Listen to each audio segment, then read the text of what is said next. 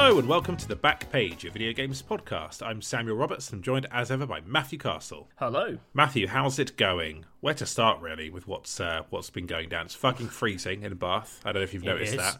I've been struggling to just like, you know, stay warm. I think it's like quadruple the amount of calories I've been consuming the last few days. We were on a train yesterday together coming back from London. Yeah, randomly we, we ended up on a train together. It was actually really fun. You should tell me next time you go to London, and I'll make sure that I'm going the same day on the off chance we can um, line that up. I enjoyed that. But uh, I explained to you how much food I'd eaten um, that day. I think it was a shockingly large amount. But yeah, I bought a bottle of flavoured water which I found abnormally sweet. and you complained about it after every single sip. I noted that. Um, you've got also gone big on the Hotel Chocolat Velvetizer. Do you want to talk about this addition to your, your life and your home setup? We got a velvetizer for Christmas uh, from Catherine's mum, and it's life changing. I mean, it's like it's a very dangerous thing to have because I listen. I know hot chocolate isn't the hardest thing to make it, but a velvetizer makes it incredibly easy because you just pour milk in up to the line, put in the sachet of perfectly weighed out uh, proportion of chocolate flakes, press a button, and two minutes later you've got the perfect, uh, you know, cup of hot chocolate, and it's like having like a little meth factory or something in the kitchen. It's like Yeah. I'm I'm only ever two and a half minutes max from having hot chocolate, which makes all the difference from how it was before with saucepans and whatnot. So yes, uh, I'm going big on that. We got given a a big box of sachets of different blends for the velvetizer, which we've been working through, and I've singled out the salted caramel blend as the sweetest and so my favourite. So what you saw happen yesterday was I'd just bought a box of salted caramel velvetizer sachets from Hotel Chocolat in Paddington Station. it must have seemed like a parody of myself to bump into me in the train station holding a Hotel Chocolat shopping bag. I didn't even fucking blink. I was like, oh yeah, of course he does. You know what I mean? We're beyond parody at this point. I'm just like, yeah, you know, the parody is part of the is part of the program. So uh, yeah, very good. That's what's going on with me. Yeah, excellent stuff. So, this episode then is a mailbag. It is going to be slightly briefer than some of our more recent mailbags, so there'll be less banging on at the start here, and more banging on, I suppose, when we get into the questions. That was a solid two minutes on the velvetizer. Yeah, I think so. Will that go up? You know, sort of be remembered as one of the great pod bits of the back page? I'm, I'm, I'm not No. sure. Um, I, No, probably not. They're they're few and far between these days. Everyone's just like play their hit, play their hit, play Randy Newman being lowered in a car at E3. we were like, that was two years ago. Yeah, we're so much more sophisticated now. No, we're not. um, did you see actually in the Pod Law channel of the Discord, someone dropped in like it's a viral tweet of DS um, Dame Judi Dench going around from yeah from well, I, don't, I can't remember which game it was from actually. Um, but uh, actually, I'll just double check that. It might have been Bloodstone. Which I actually yeah, it was Bloodstone. I, I tell you what, I mean, I, I don't know what the intention is behind that tweet, but I think that's a pretty good Judi Dench for a DS. I think the DS is doing all right. I mean, that's a I think that's a better Judi Dench than the DS did like Pikachu, for example. Do you know what I mean? Like, Yeah, that's, that's yeah, a better. Judi Dench than P.S. Hagrid. I, I did almost like go with Dime Judi Dench as my kind of like uh, tweet to go along with that, but I thought, you know what, I just can't be bothered. So uh, yeah, Yeah. But Um, yeah, I was like, you know, I think the DS is punching above its weight there. Like you can look at that and you're like, that is clearly Dame Judi Dench. definitely. There's a guy in the background who who is more ambiguous. There's like Yeah, uh, well, like someone has to pay the, the price for the amount of uh, polygons in Judi Dench, and it's that guy. Judi Dench was like a week of work for an artist. That guy was like a day of work, basically. So uh, you know, that's, that's all was, good. he was made from the offcuts of Judi Dench. yeah, the remnant of Judi Dench. Um, okay, good stuff. So, uh, yeah, we've wasted a bit of time there. So, um, Yeah. we have a bunch of questions to go through here. Uh, to the listeners who have submitted questions between uh, Christmas and New Year, if we miss some of these here, I'm sorry about that. Um, if we've we've gone past them and you feel like it's a good question you'd like us to answer, feel free to drop it back into pod questions and we'll try Surely our they think but- all these questions are good. you couldn't possibly be suggesting that they're just putting in things here for the sake of being noticed.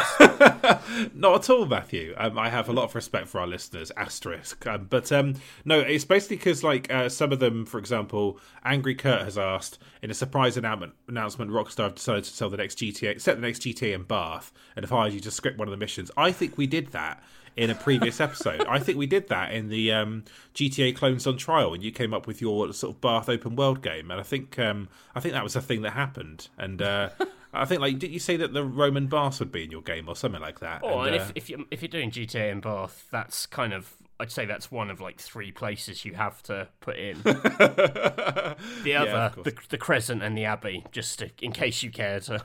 Yeah, definitely. And then like uh, you know, I, I think like I made I don't think I made maybe I didn't make this joke, but like the JC's kitchen appearing can be like the UFO in GTA 5 where you're like, "Oh, I've heard this myth that there's like a JC's kitchen thing that appears on some days when it's not raining in the open world."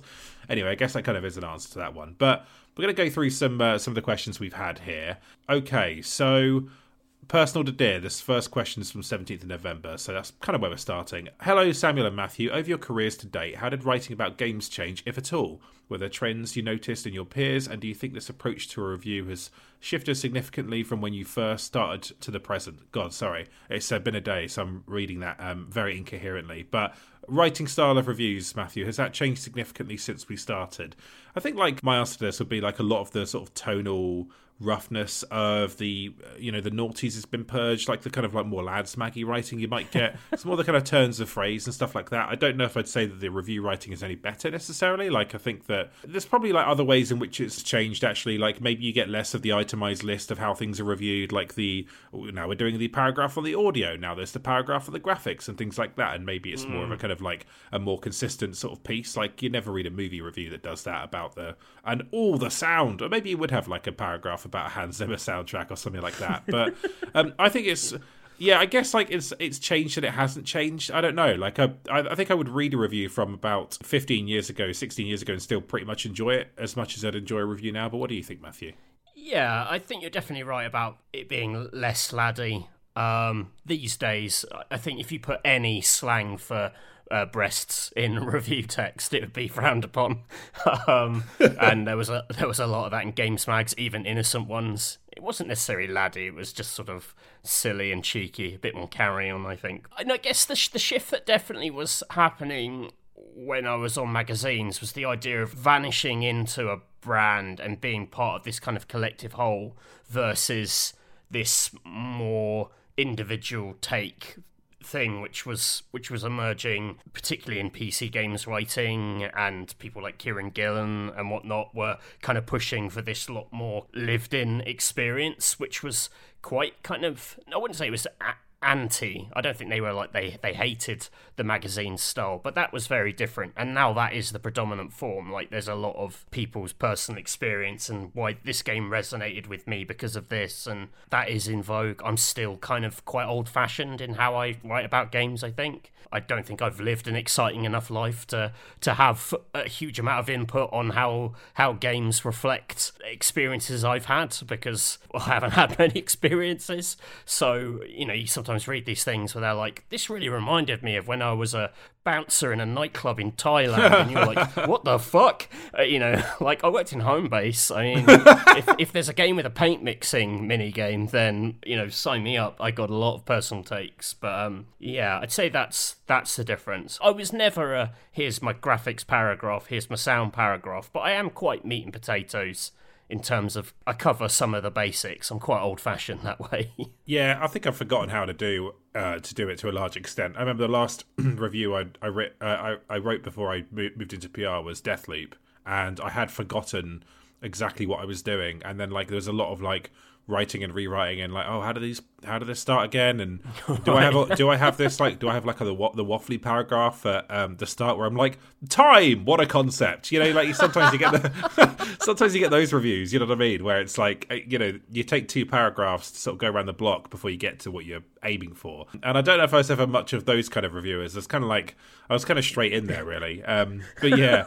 And then I, I think you make a good point about that lived and experienced thing. Like um, I've definitely mentioned it before, but like uh, Phil uh, Savage reviewing the pub from um, Everybody's Gone to the Rapture uh, as someone who worked Right. in a pub once. That was good. Or like I think we hired, um, I think someone on PC Gamer hired a farmer to review Stardew Valley, and that was like a massive piece that year that it went live. So Yeah. yeah, good stuff, really. But um, yeah, I don't have any relevant experience. There are no games that you play as like a, a shopkeeper, like on weekends in like a small town in Hampshire. That's not a thing that ever happened. So um, It should exist though. That's the kind of game that if you made that here, it would become a massive curio to Japanese people in the same way that those games about the summer holidays that are only ever released in Japan are like obsessed over by Western fans. yeah, um, it would be like um, you know, a sort of a ten pound Steam game here, but sold in a PS5 box in um in Japan, and uh, for like fifty for like fifty quid. Yes. There'd be a Japanese equivalent of Tim Rogers doing a four hour video essay about, like, oh my god, I love how much dog shit you step in in this game. Is that really what England's like? I'd love to do. uh, What I could do is like um, basically when I when I worked in One Stop, but I don't know why I'm talking about this because I'm probably using up half the episode time doing this. This is fine. But um, uh, basically, I used to have to manage the like paper rounds uh, and like go through these big books and like people had to pay their bills, then I had to tick them off and all this stuff. I do like papers, please, but it's like I have to decide whether some old lady gets her copy of the Telegraph this week. That's like basically what I do. It's like Agnes, no, no Telegraph for you, and it's like Barbara, she can have her Daily Mail. Do you know what I mean? Like that'd be my. It'd be like That sounds it'd be like like great Tor- game. Tory papers, please. Basically, that's what I would do. Oh, okay, very good. Um, okay, so do you want to do this next question about biscuits, Matthew? And uh, Oh, just where's that? yeah, scroll down a few days. Uh, to the listeners, normally we have a very uh, arranged Oh, plan. yeah. This one's a little bit more flying We're by the being seat a bit more loose this year. This is the new back page. No, I just didn't have time to make the plan. That next time we'll, we'll have a plan. Lads, uh, this is from the food channel on Discord. Which three biscuits would you get rich, rid of, and which three would you eat all day, every day? Feel free to expand the remit to cover various chocolate or flavoured variants. I mean, the biscuits, for, for anyone who's interested, uh, are Hobnob, Chocolate Bourbon, Digestive, Vienna, Nice. Is that nice or Nice? Nice. Don't know, like coconut, basically. Jammy Dodger. No, no, as in the biscuit nice. Is that nice or is it nice? No, no, I know what you're asking, but I was saying it's basically the coconut one, isn't it? Yeah. Oh, yeah. wait, sorry, I thought you were saying I was I thought you thought I was asking whether you thought of Vienna was nice, and then I was asking whether that word is pronounced nice. Don't worry. It's my going God. great. It's going great this episode. A Garibaldi, a rich tea, malted milk, custard cream, ginger nut, pink wafer, Cadbury finger, Viennese whirl. Oh, I thought that was a Viennese. A Jaffa cake or a Fox's Crunch cream. 16 biscuits, but uh, it's like a draft, really, isn't it? Um, So what? You got to get rid of three of these, and then three of these you eat the rest of your days. yeah. So I'd get rid of the nice slash nice biscuit, no problem. um, that'd be fine. Um, I think I would also get rid of the custard cream. I've had a lot of bad ones over the years, and maybe it's because when I was a child, like these were the cheapest biscuits you could get. You get like a big pack of them for 25p or something, and uh, Yeah. there was no real flavour to them. And I think I'd probably also get rid of the Garibaldi. That's not really my sort of thing. Uh, so that, that's actually quite easy to eliminate three there. And the three I'd eat all day, every day would be the uh, Jammy Dodger, uh, the pink. What? Oh yeah, yeah. That's like a party food. That's a once in a while party food. It seems attractive because you can't eat it all the time. I mean, you can as an adult, but I think if you had to eat it all day, every day, you'd soon get sick of a jammy dodger. but that's true for all biscuits, surely. It's I not don't like know. You- what's like a casual biscuit then? well, that you're is- like, that's what the exercise is, isn't it? yeah, I suppose so. I mean, you know, I suppose rich tea is like a biscuit you could eat all day, every day. But like, but I would still, I would the thing is about me. I've got a relentless sweet tooth, so yeah, I'd keep Yeah. the jammy dodger, Cadbury finger, and I'd want a hobnob to offset the rest of them, basically. So uh, yeah, that's a bit of contrast there for you, Okay. Matthew. Matthew, what do you got? Uh, you see, I'd get rid of the Cadbury thing. I think the Cadbury finger is rank because it's like bad biscuit and not enough chocolate. It's like just be chocolate or just be a good biscuit. Don't be this kind of middle ground. I'd probably get rid of the pink wafer again because it's associated with birthday parties. I'd probably get rid. I really don't rate jammy dodgers, so jammy dodgers. And then the three I'd eat all day, every day. well, quite like a Jaffa cake actually. Oh yeah, they're good. You can like get through a pack of those no problem as well. They're like air. Oh yeah, I can demolish Jaffa cakes. It's like breathing. Yeah, probably Hobnob is really strong. Is it boring? I mean, digest. I do like a digestive. No, digestive's like a good sort of middle ground between like something a bit sweeter and a rich tea biscuit. I find it's Yeah. like a, yeah, yeah, yeah. The rich tea is just I don't like the the finish on it. You know? the text is too smooth. It's too like matte. The finish. The finish on the rip. whatever they've done to that fucking thing in the factory, I don't like it. Stop stop varnishing the rich teas. That's you. Yeah. basically. So Yeah. uh, hobnob digestive and Jaffa cake. I mean, I don't know what that means for the other like nine options. yeah, maybe you, can eat those sometimes. You know, like you do now, basically. But um, Well, um, Yeah. there you go. I hope that was um, enlightening for you, Mad Brood. Oh, knackered after that. Okay, uh, next one. Um, Roboku. Uh, hello, Samuel and Matthew. Apologies if this has been asked before, but what sort of note taking do you do when playing games? Do you keep a journal even when not playing for work? What tools do you use and what do you write? Thanks. Well, I'm not a journalist anymore, so. Uh, but even when I was a journalist, I didn't take any notes, really, to be honest. Like the. Um, oh, nice. which is a bit stupid but i suppose like I, my reviews were just quite experiential i'm quite big on if you looked at my early the early drafts of my of my writing they they are basically the notes like the i would write clumps of sentences that would turn into full paragraphs later on and then piece them together. I don't even know how i would have functioned as a writer without word processing software basically. So that's my version of taking notes. But actual notes notes. The only time i can think of doing this was um was uh, jindosh's lock in dishonored 2 where if you basically looked at my iPad, there was a document of what looked like um, a sort of like year four students' maths homework, and it's just, just like the, the, some of the dumbest things you've ever seen. Basically, uh, what about you, Matthew? Originally, I used to take notes of things like the specific names of places, just because I'd, I'd often get them wrong if I just tried to remember them. So, like the names of Mario Galaxy galaxies when I was playing for review. But in terms of actual like review notes, I, I've never been that big on it. I always think the stuff I remember is the good stuff. Like if it jumps out enough, or if it, if it stays in my head, then it's worth talking about. If I don't remember it, it's probably not worth talking about as a rule. If anything, if I wrote everything down, I'd just have choice paralysis when I came to writing because it's like here's every thought you had you know remembered in this like artificial way. The one thing I might write is sometimes I'm playing a game, I think of a line or a joke or something that I want to put in a review, and I might write that down. Right, yeah, that makes sense. Okay, that's that's basically you as a sort of like uh, amateur stand-up comedian, basically. Well, no, Um, but more like lines like an opening line for the review, or like a finishing line, perhaps, of like this little point here, or this character, or this mission is a neat anecdote for this whole game.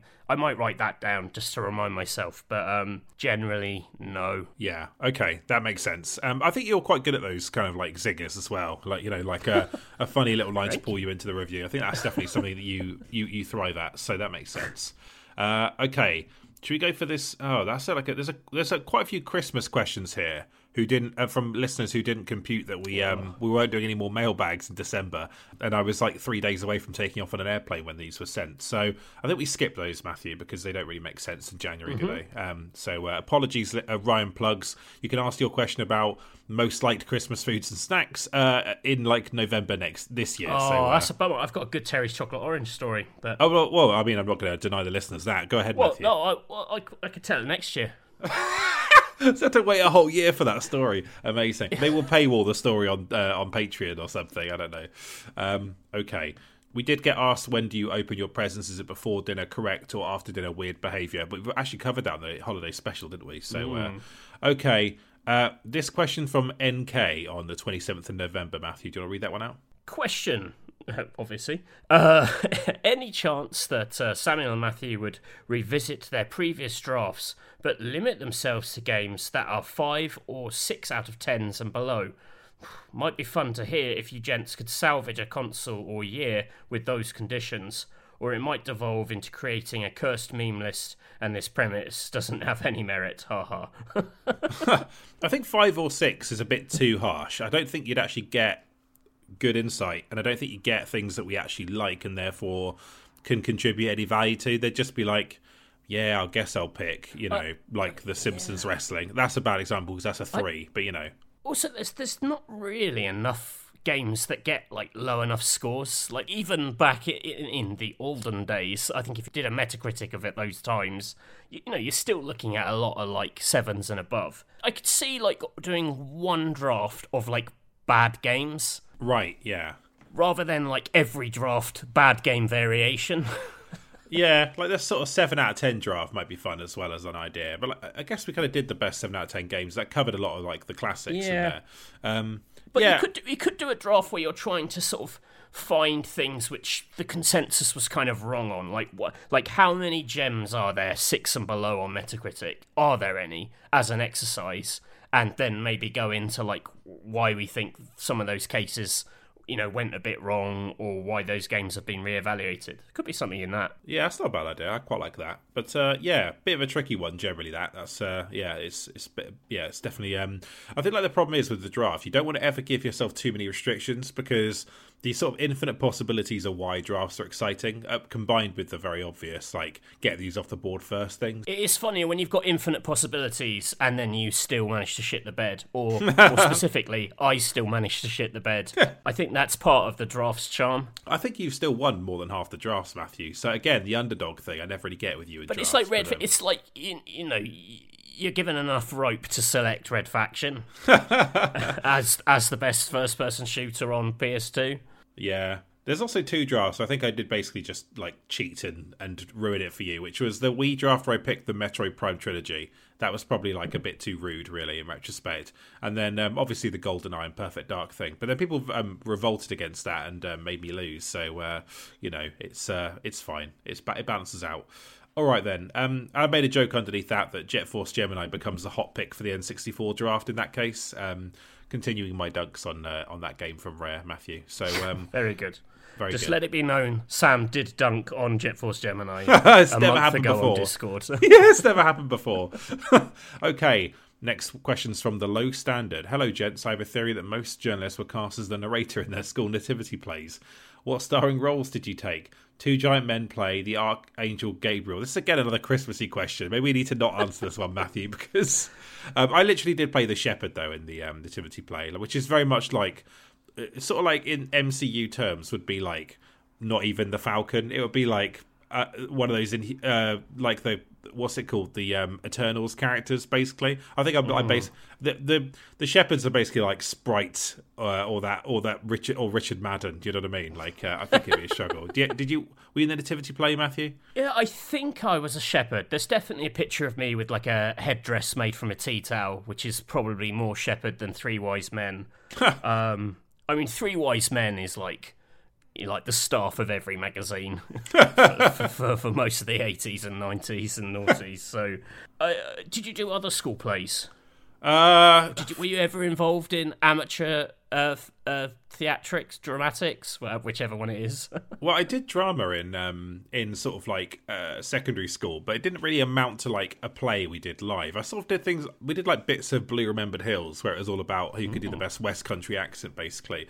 And then at the end, you um, trap a boy who can't walk in into a barn, and then so he burns to death because I don't know, uh, young people coming of age. I guess I never really got the point of Blue Remembered Hills, to be honest. But um, slammed there. Um, but uh, what about you, Matthew? Were you a bit more of a into that stuff? Well, we did school. Yeah, we we did school plays. I was uh, Lord Capulet in Romeo and Juliet, which is very much the kind of um, you know Bobby Kotick of of Romeo and Juliet. That was pretty good. Uh, I was the Undertaker in Oliver, the musical Oliver Twist. The Undertaker, who no one ever knows because the Undertaker song isn't in the film, but he does have a song. Oh, that's tough. So you're like the basically the the B side no one knows about it when that comes Yeah. on.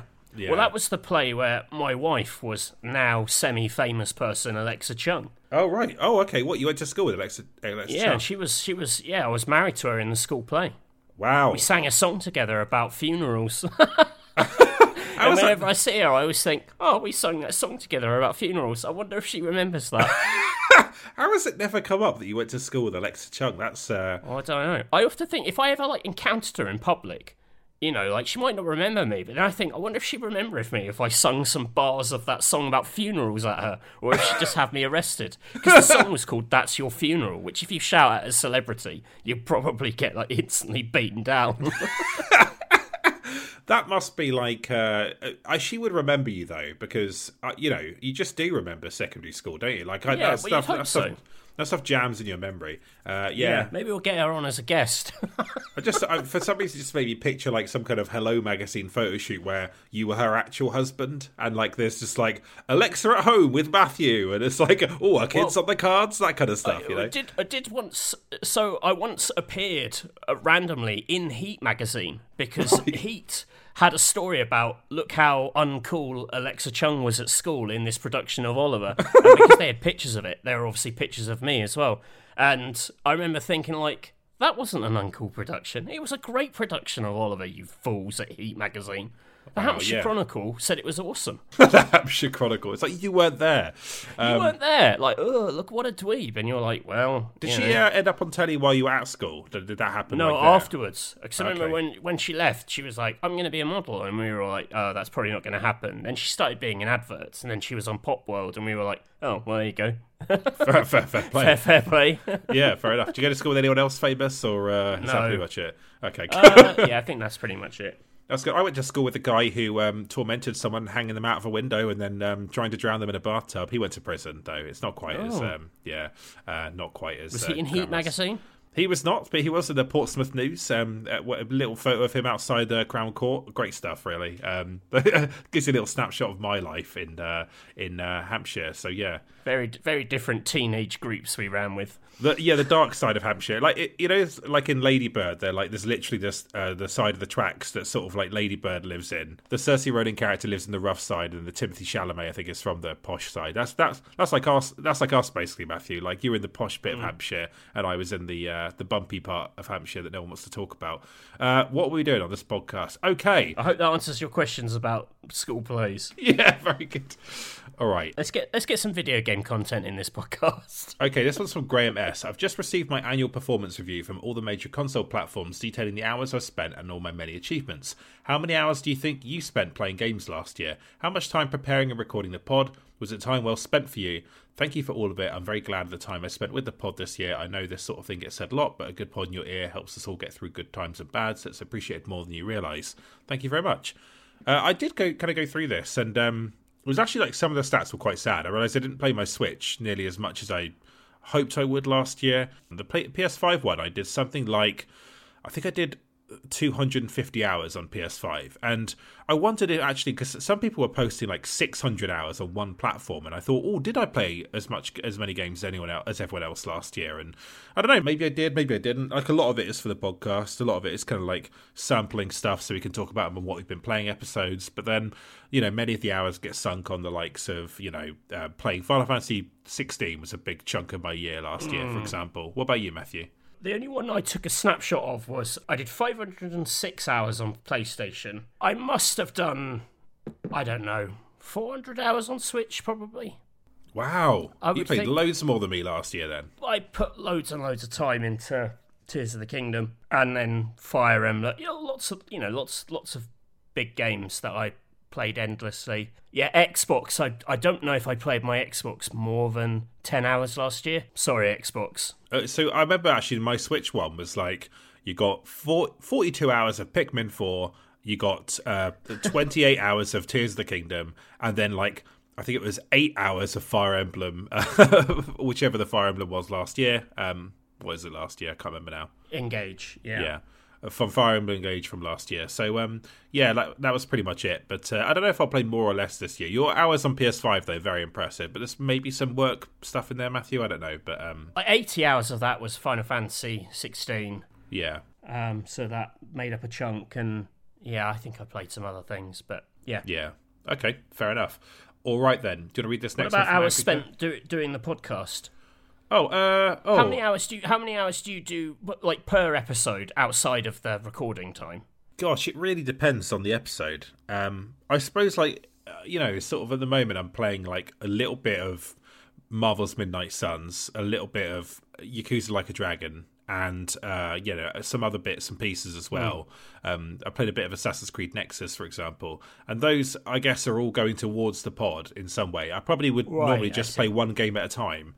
Um, so that's a way the pod's changed my behaviour, I guess. Is I want to talk about a few things on what we've been playing. So I'm like, well, if I have two or three hours of each of these, then I'm you know I'm not reviewing them, but I am like I can give a, a credible uh, account of my experience playing them. But you know, there are other episodes like this one where I didn't, as is probably self-evident, I didn't do any preparation for it, Matthew. So, um, and then there's like, then there are episodes like the God of War ranking we did, where I did fucking tons of playing that game, Yeah. and you know, Tears of the Kingdom, I played 24 hours of that. Starfield episode, I played a similar amount, and the, um, you know, uh, yeah, like, I, yeah, I'd say, I'd say probably about. 30 to 40% of my playing time is linked to the pod in some way probably more than that actually but um And yeah. that's why you shouldn't cancel your Patreon pledges. Yeah, so it really it really varies, but I'd say like per episode, like you're probably looking at about I don't know, uh, uh, like two hours prep minimum for a podcast because you know I make the I make the plan and there's yeah that you have, you'd have to think of the idea if there's a guest I have to think of questions. Sometimes I put like a full you know like afternoon into coming up with questions for a guest. Like hopefully that comes across in the questions we do ask that are reasonably thoughtful. Yeah, so that is all Sam. That's never me because I'm lazy shit. Matthew contributes to the podcast in other ways. He brings the cult. he brings the cult appeal that gives it its magic. You know, he's he's the special sauce. So uh, yeah. Uh, what about you, Matthew? Anything more to say on that one? no. there you go. Enjoy your dose of special sauce. Great. I feel enriched. Uh, do you want to read this next one from Angry Kurt? What arguments, discussions make your eyes roll whenever they come up? I'm thinking about whether pineapple belongs on a pizza and whether Die Hard is a Christmas movie. The type of questions which are fun the first time they come up, but maybe then become a bit boring. Another one I want to throw into the mix discussions around what's the best gaming controller. I just think it's the most pointless argument because it all boils down to the size of your hands and how you like to hold things. Too right!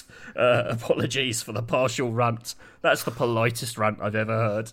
It's very tame that rant. Very sort of like P- very PG. I'd maybe even say you. It's very you that uh, rant. It's uh, yeah. Oh, we all know it comes down to the size of your hands. So shut the fuck up! That's really funny. It's like no pineapple on pizza, you cock. It's not like he said that. You know that would have made the, the tone of it quite different.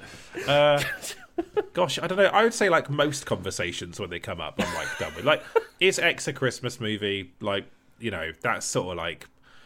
Uh, I just I don't really engage with that to be honest. Um, It's not always questions, it's sometimes just takes. That, like the one that gets me is someone going, Do you think Michael Caine's best performance was Muppets Christmas Carol?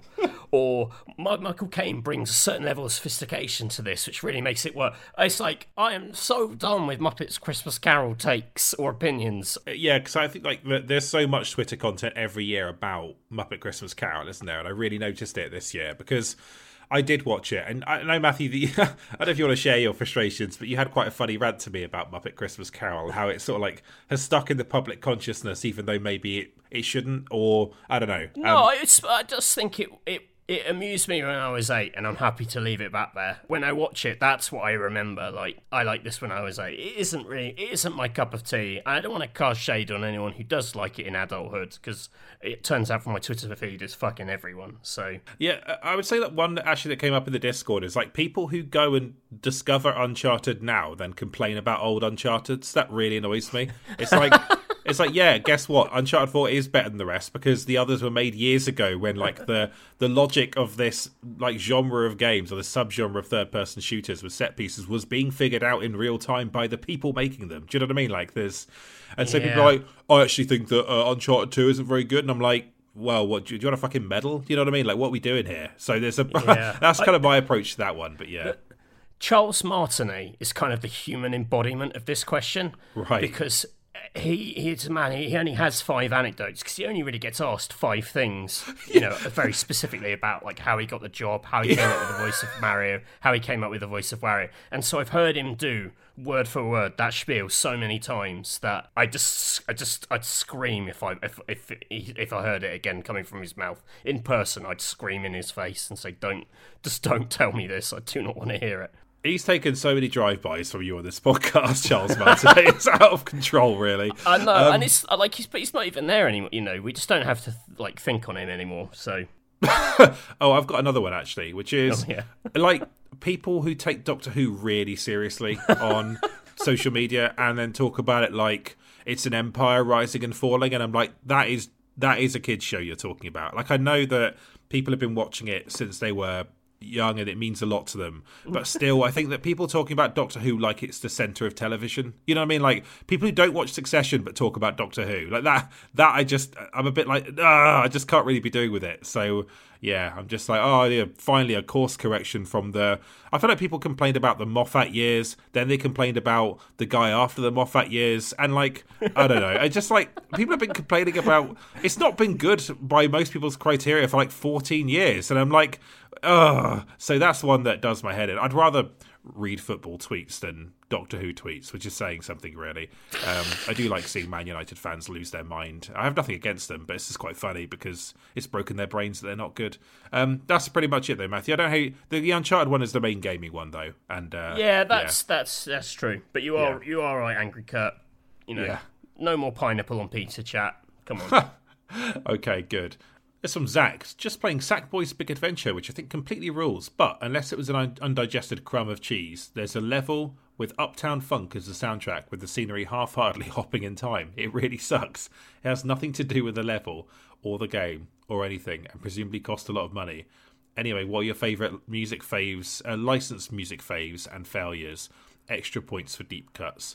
Are there any licensed music examples? I mean, like, obviously, GTA does this better than anyone else, right? Like, the, you know, sort of Billie Jean at the start, which now I think when you play Vice City, because you know they don't have Billie Jean anymore, they have like Blondie, I think plays instead. So um, oh. still still pretty good. You could play so many '80s tracks at the start of Vice City, and it would like blow your head off. Like I gotta say, one of my favorite '80s songs, it's in Vice City Stories actually, is "Easy Lover" by Phil Collins. What a fucking banger that is! That's so good. So yes, but uh, yeah, Matthew, anything spring to mind here? Uh, oh, this, see, this is this is why we normally prep for these because I'd have been able to have a good old think and come up with some really great examples off the top of my head. I can't remember what songs they were, so it sounds like bullshit that I think these were good, but I I really liked the musical titles to each episode of Tales from the Borderlands.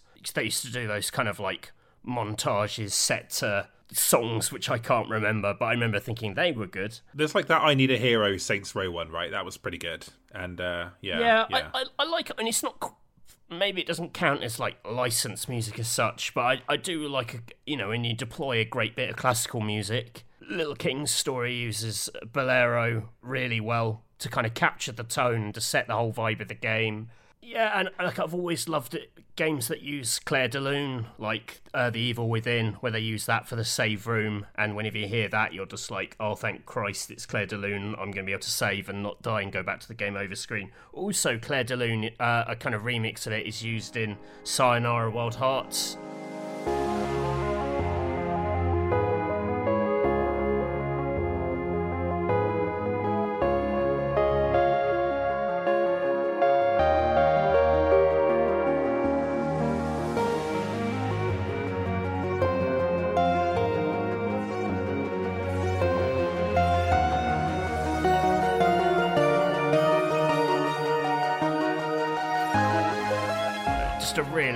Great bit of music for sort of sliding along some magical space roller coaster or whatever it is you're doing in that game. That was really cool. Those those stick out as good good music moments. Those are those are those are definitely decent. I think that um, I just remembered that bit in Call of Duty Black Ops where Sympathy for the Devil plays.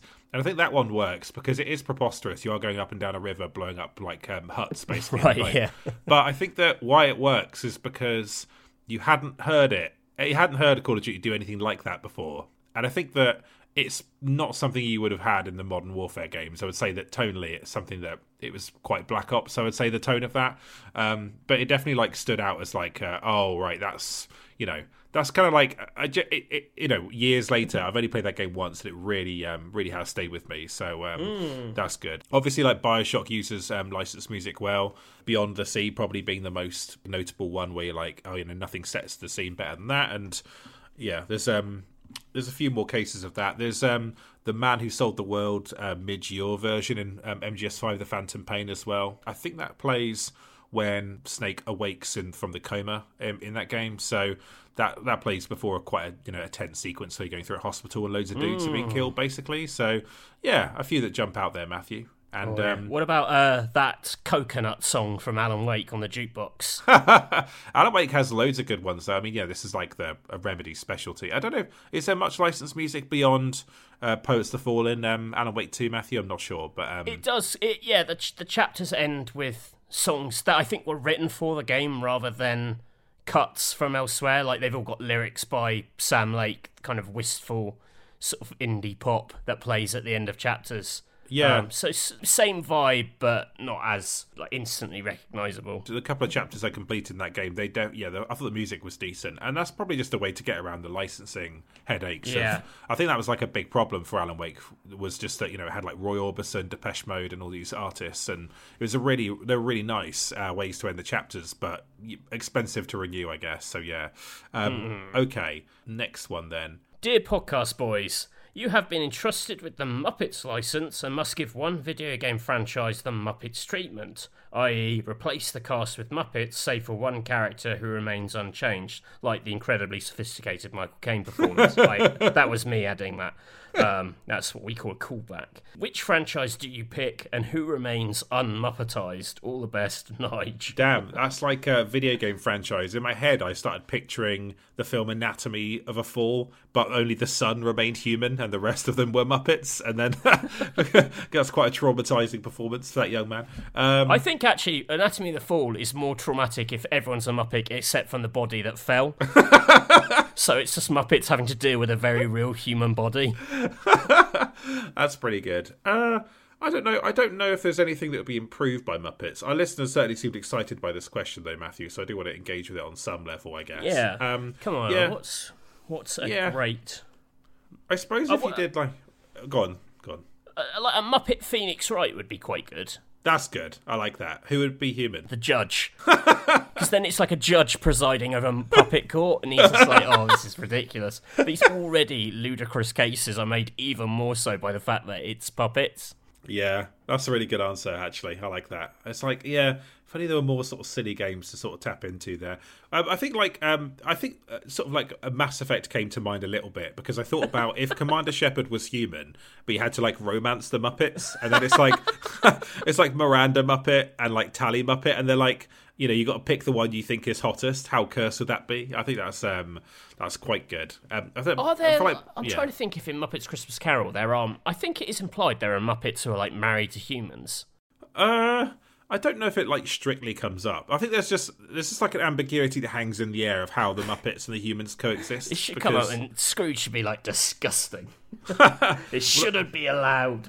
Well, that's the thing. He's not the only human in the film. There's flashbacks with other characters, right? But like, uh, in fact, he's he's got his like, is he like his nephew or something as well in the? Uh, Yeah, he's married to Yeah. a human, and obviously Yeah. Scrooge is the way he is because a, a human a human left him in the past. yeah, yeah, and presumably he didn't go to school with like humans and other Muppets because it flashes Well, back he, like well, he did. His teacher was it's the it's the stern bird, isn't it? Oh yeah, So- yeah, yeah. So yeah, a lot of questions there, not many answers. So uh, yeah, but we have an answer each there, Matthew. Someone suggested The Last of Us, except all them, uh, all of them are Muppets apart from Joel. I think that's just I can't. That's just so dour. I can't. I can't quite imagine it. What about Yakuza and everyone's everyone's a Muppet? I guess except Kiryu, or maybe except Ma- uh, Majima. That would be quite good.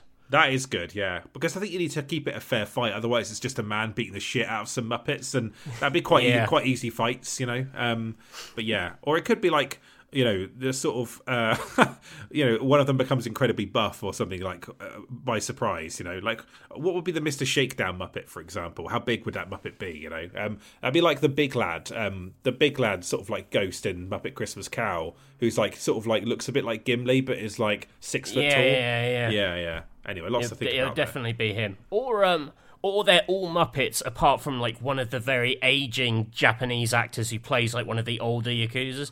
So like they're all there apart from Beat Takeshi. Yeah, Beat Takeshi. Yeah, yeah. yeah, yeah. I mean, that's that's a good. I like that choice. Yeah, um, that makes me want to see Sonatine with Muppets as well. Japanese crime classic.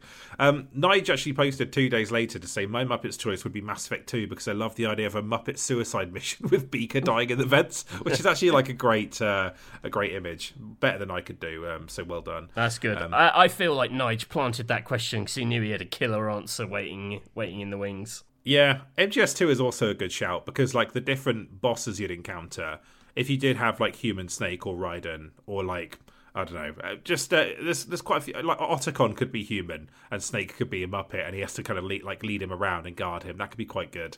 Um, and then you just meet the members of Dead Cell and it's like you know Fortune and she's got like the electric cannon, but it's a Muppet. Might be quite good. but uh, okay, okay. Next question is from Dynamic Calories.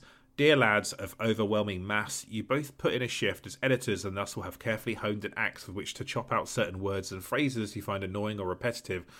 Currently, I can't help but see the term buttery smooth popping up in every other review, as if everyone's been paid off by big frame rate slash big dairy. What words or phrases got your goat during your time as editors, and have any new bugbears emerged in your time as readers? Cheers to all the pods, and a happy new year to you both. Um, gosh if another of these game score entries says a print the princely sum of i would like i would like does anyone know what princely sum is? Does anyone can anyone explain that? If you can't explain it you shouldn't be using it. But everyone's heard it so they keep saying it. Um, when i was an editor like the i mentioned this before but like a long time ago but the document the the play magazine review template said do not put like war her what is it good for as your strap line for a war game because it's really hackneyed. Yeah. Um, yeah, I see sort of like uh, I see quite a f- I still see quite a few um, terms that sort of like annoy me, but um, I don't know. I think like it, I, I think maybe uh, yeah. What about you, Matthew? What comes to mind for you here? Uh yeah, I was trying to think back to the style guides and what was what was banned by previous editors. You you definitely shouldn't ever say sm- smorgasbord. oh yeah, Tony Ellis hated smorgasbord. Yeah. that was that was one. That was death. I don't know. The thing is, I, I work with so few writers actually. Like it, it as as editor, like I had such a sort of chosen few and staff that didn't really change that they are all pretty good. And I don't think we we used people who turned to hackneyed phrases. I'm probably use more of these phrases than anyone else. I say buttery smooth all the fucking time in video scripts. I'm so lazy uh, when it comes to buttery smooth. So apologies, dynamic calories. Yeah, those that's pretty much all that springs to mind though. Like, yeah, smorgasbord, I kind of like. Uh, I do agree, but um, I know there are some that I think like generally when people are describing um frame rates or all that kind of thing, or I think I think you can just sort of get into the weeds of like there's only a few terms that people use to describe this one thing, and therefore you kind of end up with the same few phrases over and over again. What was the what was the headphones one? oh yeah, sweet cans that came up on PC Gamer so many times with like headset reviews, like pair of cans or this, like because you don't want to just say headphones over and over again. So cans ends up like that came up a lot, and it still does because I get it. Like if you're reviewing that, if you're reading that stuff, that's fine. Um, I think generally though, hardware reviews are like their own kind of like minefield of different terms Yeah. and so, like and just like their own sort of hell of cliches. Yeah. Someone in someone in our Discord mentioned compelling as one. That's got as a kind of like meaningless word. It's like saying the word interesting, I suppose, without explaining what you mean by interesting. But uh, I don't know. Sometimes things can be compelling though. You're compelled to play onwards. Yeah, that is true. So uh, I mean, yeah. it's not it's not my fault. uh, there's uh, I uh, yeah, and like you say, like a minefield around hardware. There's there's like a whole industry of cliches around Star Wars that you have to be really careful with. All your force is strong in this one, and all that kind of bollocks. There's certain things where they've got a big pop culture footprint. You are drawn towards using NAF references. Like every time we mention Indiana Jones on this podcast, I inevitably make a no tickets joke. oh yeah, that was last week, wasn't it? That one. Yeah, That was like, yeah, yeah. always. Yeah. I would find a way to cram that into text as well because I'm that lazy. Yeah, I sort of like, uh, yeah, I don't know, I don't, I haven't really seen this in games media, but like, you know, the sort of, like, I feel like Thanos snap, actually, the term Thanos snap, I see in a lot of writing. Like, that I'd like, Oh. oh, like, you know, just like the idea, maybe I see this more on social media, but, you know, uh, ever since they Thanos snapped this away, maybe, like, maybe I even hear it on podcasts, but like, I think that's interesting because it's it's a it's a you know maybe the last monocultural moment everyone kind of like knows what the Thanos snap is right like it It's was tricky though because it shouldn't be used as a shorthand for just vanishing because it only vanishes away half of everything.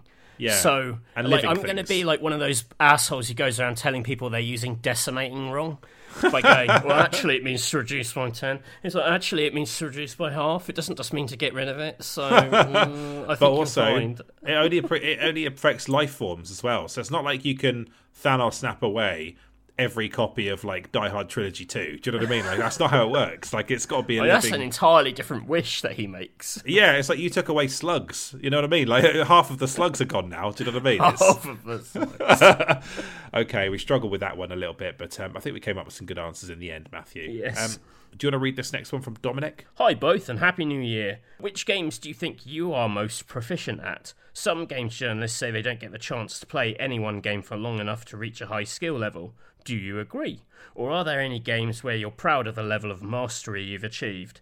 Competitive online games can be very humbling when they rank you against all the world's players, and I know you're not particularly into those, but I'd be interested to hear your self assessment of single player titles too. Yeah, I don't. That's, that's kind of like a kind of bunch of questions combined there because it's like, uh, Well, like, uh, is there any game? Let's let's let's go with what I think is the most interesting bit of this, which is: is there any game you consider yourself to be particularly good at? Yeah, I'm fucking great at Sekiro. Like, and I could pick it up tomorrow, and I could remember all of the from the for the main bosses in that game, not all of the sub bosses. I could remember.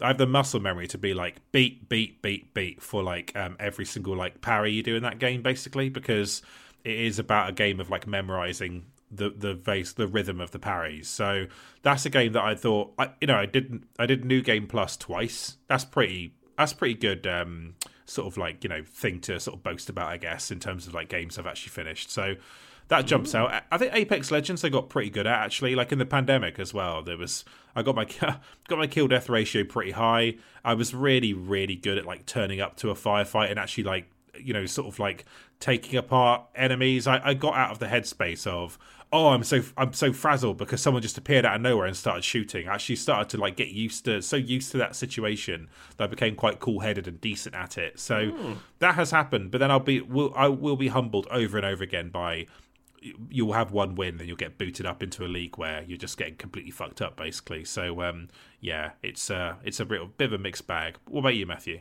Very few games. I'm definitely much better at Minesweeper than most people are. um, well, well, when I was at university, I could I could play Minesweeper pretty fast. Not like if you were a competitive Minesweeper person or going for world records, you were obviously much much better. But given that it's a game, a lot of people are like. I don't even know how to play that. I feel like I c- that that's the only game where I've played where I've heard someone be audibly impressed by how good I was at it. Holy shit, you're fast at Minesweeper. So that's basically it. Every other game, I'm as good as I need to be. I got pretty good at Tony Hawk Pro Skater 4 back on GameCube. That's the only game I ever score high enough in high score mode that I could have sent it into NGC used to have leaderboards that they print in the magazines.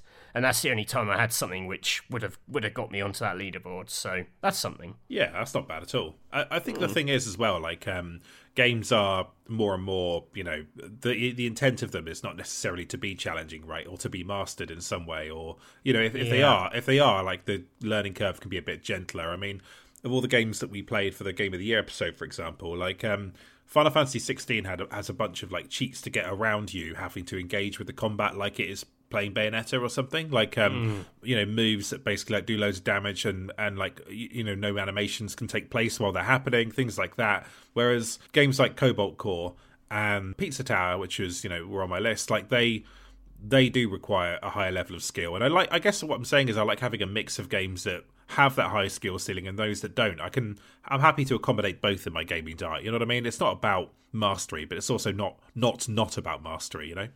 Yeah, sure. Yeah, okay, good. Probably got time for one more, Matthew. What do you reckon? Yeah, let's do it.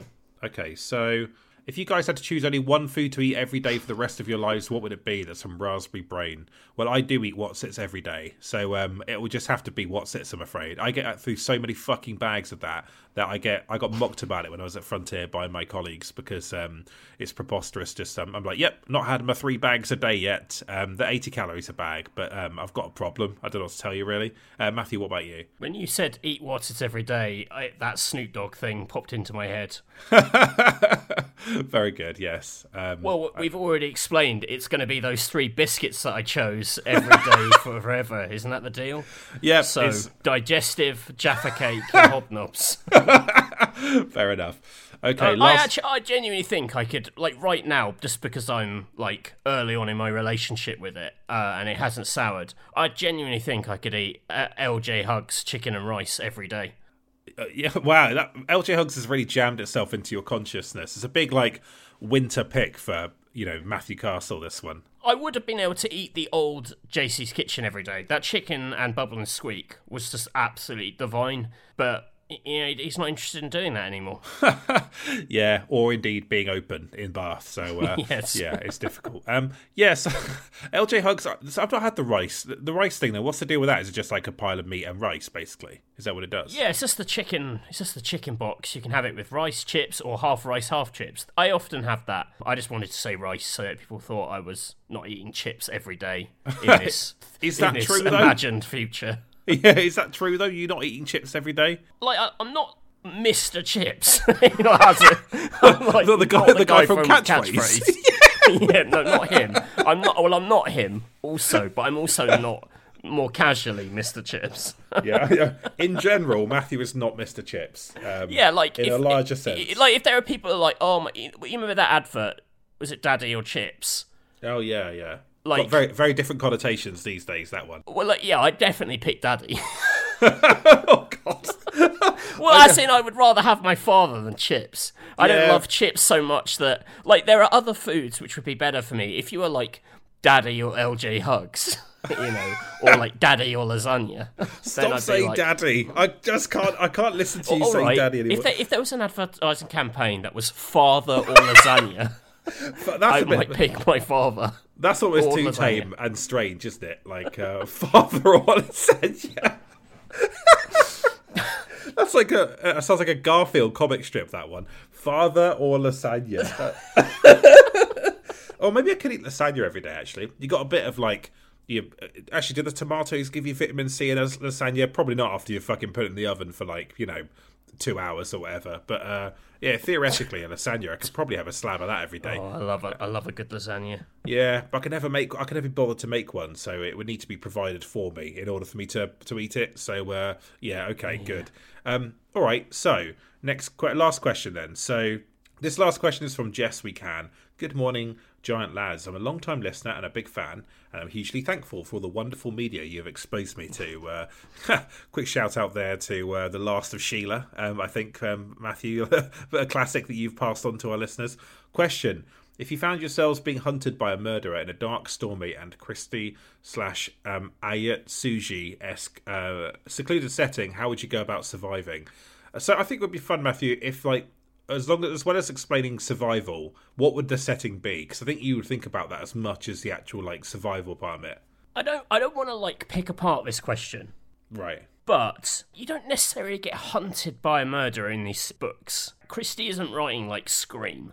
It's not like there's the first murder and then a bloke's running around offing people. It's like if anything, once the murder's happened, everyone's a little it's kind of safe. It's, it's sort of a flaw with the structure of these books. The tension instantly goes out, and you're just about solving them. But let's put that aside and say we were being chased around an Ayatsuji-esque secluded setting. So that references uh, one of the great Japanese crime writers wrote the Decagon House murders, where the Decagon House famously, well, it's a house in the shape of a decagon.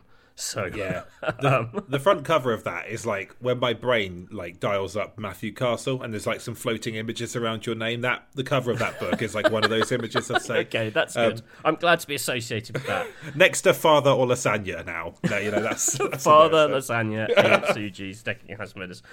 So if I was being hunted, how would I go about surviving? I mean, really, like the the way to survive a murder mystery novel is to, is to never have given anyone a reason to murder you. Yeah. You know, which I know it's a bit of a boring answer, but it's like living a good life, not crossing anyone.